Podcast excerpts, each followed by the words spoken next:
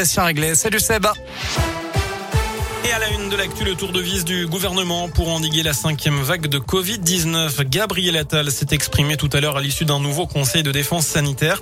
Le porte-parole du gouvernement a notamment évoqué le renforcement du port du masque en intérieur comme en extérieur.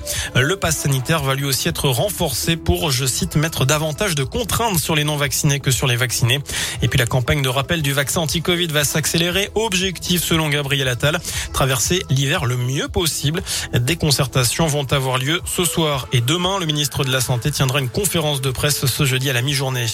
Un habitant de Sébaza, âgé de 30 ans, jugé au mois d'avril pour violence sur sa compagne enceinte. Les faits remontent au week-end dernier au domicile du couple. La jeune femme a pu déposer plainte dans la foulée au commissariat indiquant aux policiers que son compagnon avec lequel elle vit depuis une dizaine d'années lui aurait tiré les cheveux. Le trentenaire a été interpellé dimanche après-midi avant d'être placé en garde à vue. La journée de lutte contre les violences faites aux femmes, c'est ce jeudi. Un seul numéro d'urgence à retenir, le 3919. L'actu dans la région, ce sont aussi ces 11 000 euros dépensés par la mairie de Grenoble pour construire un abri aux gilets jaunes sur un rond-point auquel qu'ils occupaient. C'est la première fois en France qu'une municipalité prend une telle initiative.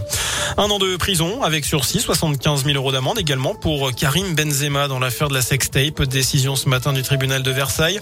La star des Bleus a été reconnue coupable de complicité de tentative de chantage sur son ancien coéquipier en équipe de France, Mathieu Valbuena. Les avocats de Karim Benzema ont immédiatement fait appel de cette décision.